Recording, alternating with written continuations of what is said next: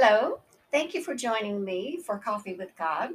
Today's Bible reading is 1 Corinthians chapter 13. Though I speak with the tongues of men and of angels and have not charity, I am become as sounding brass or a tinkling cymbal.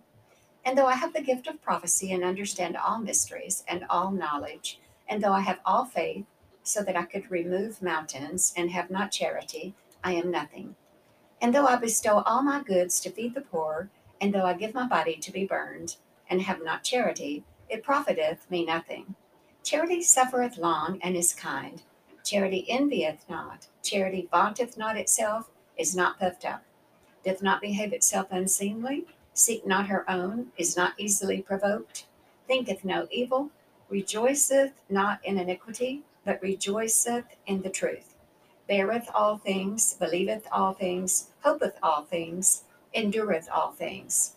Charity never faileth, but whether there be prophecies, they shall fail. Whether there be tongues, they shall cease.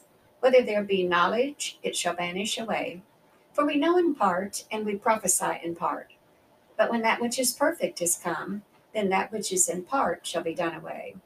When I was a child, I spake as a child, I understood as a child, I thought as a child. But when I became a man, I put away childish things. For now we see through a glass darkly, but then face to face. Now I know in part, but then shall I know even as also I am known. And now abideth faith, hope, charity, these three, but the greatest of these is charity.